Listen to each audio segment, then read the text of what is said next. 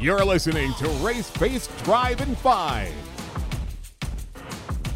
All right, everybody, welcome to Drive in 5. What we're going to do now is we're going to go out to California with better known as the Hammer, Mr. Jesse Love. Jesse, how are you doing tonight?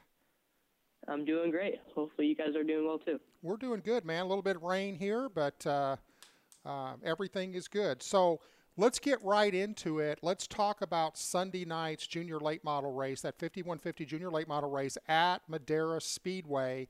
And I know that you guys were out there Saturday. Um, you kind of unloaded. How did that kind of go from there?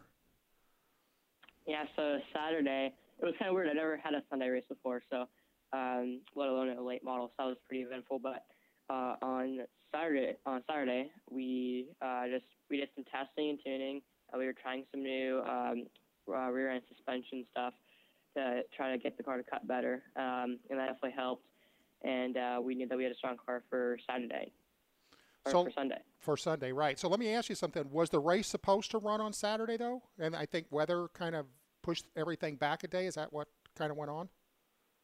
Yeah, so it was supposed to run on Friday practice, Saturday race, but um, and but it was going to rain that day, and uh, Kenny Shepard was going to let that slide, so he uh, he made sure that the race was going to go on, and that's what makes him so great. And we had a race on Sunday.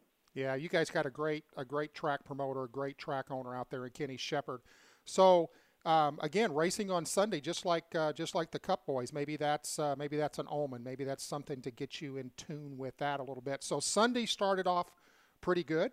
Um, you guys went out and you qualified second. Is that correct? Yeah, we actually ran our fastest lap or fastest lap ever in qualifying, and then uh, we got beat by a few hundredths, and that was kind of heartbreaking. But yeah, Yeah, so let me ask you something. So you qualified second. You know that you guys have this pill draw. So for a lot of the fans that are not familiar with what the pill draw is all about, can you kind of explain that a little bit and how it can actually sometimes work to your advantage and sometimes it can kind of bite you in the butt a little bit? Yeah, so uh, it's kind of uh, sometimes the luck of the drive had some pretty good luck there, um, but uh, with the pill draw. But basically, what happens is uh, the top six in qualifying go to um, this area where they pull pill, and you can pull anywhere from um, a six to a one. So uh, last time we two races ago uh, we qualified uh, second and we pulled a one. This time we qualified second and uh, pulled a four. So it's you can kind of see the difference in uh, what can happen there. So let me ask you, does each driver then go up and pull or does a driver pull and then the whole in field is inverted that many positions? How, how does that work? Yeah, so basically every single driver um, that placed in the top six in qualifying, they will all go and pull a pill. So say sixth place will go, uh, sorry, first place goes first. He pulls a pill, then second place and third place and fourth place and fifth place, I, etc. I got you. Well, that's a lot different than a lot of the tracks do. A lot of the tracks will have a fan come out of the stand or a driver, whoever was the fastest qualifier, will pull.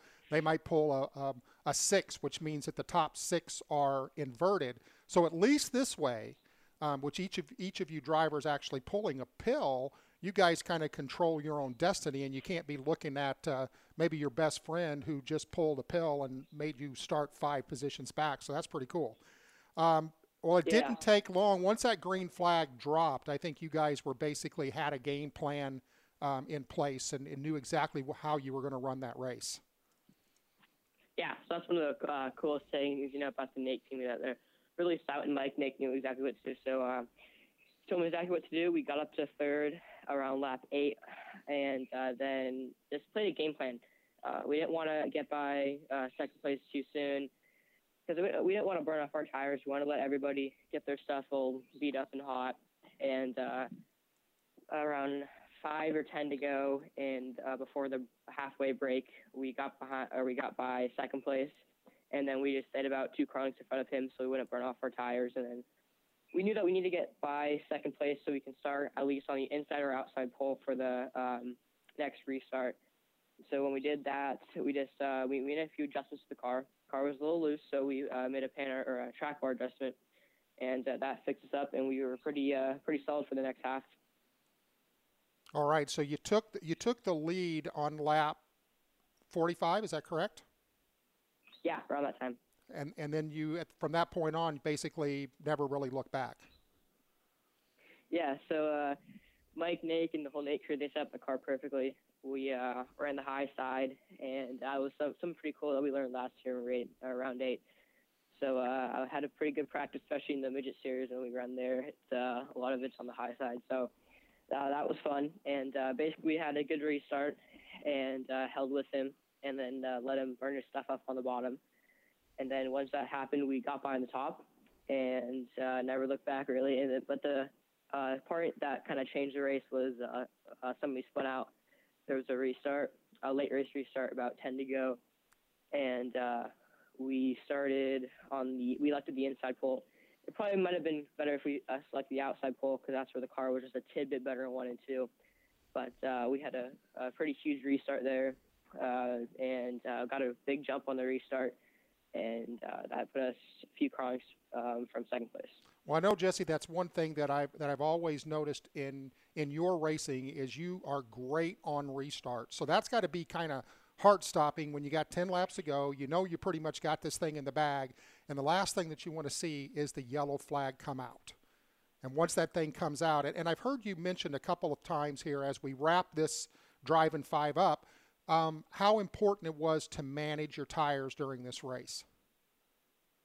Yeah, so that's probably one of the biggest things that set us apart from the rest of the field is uh, Mike Nake and the whole Nake 2 crew. They've been doing this for so long that they know exactly what to do.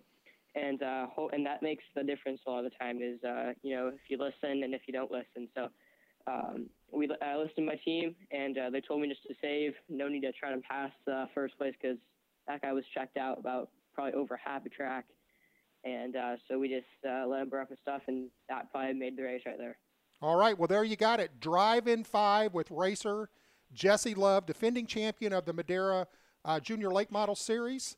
Uh, behind the wheel with him. Jesse, thanks for being with us, and we look forward to having you back next week to see what's in store for Jesse Love and the ability to be able to share with your fans. So, Jesse, thanks for being with us. Awesome. All right. Thank you, Ray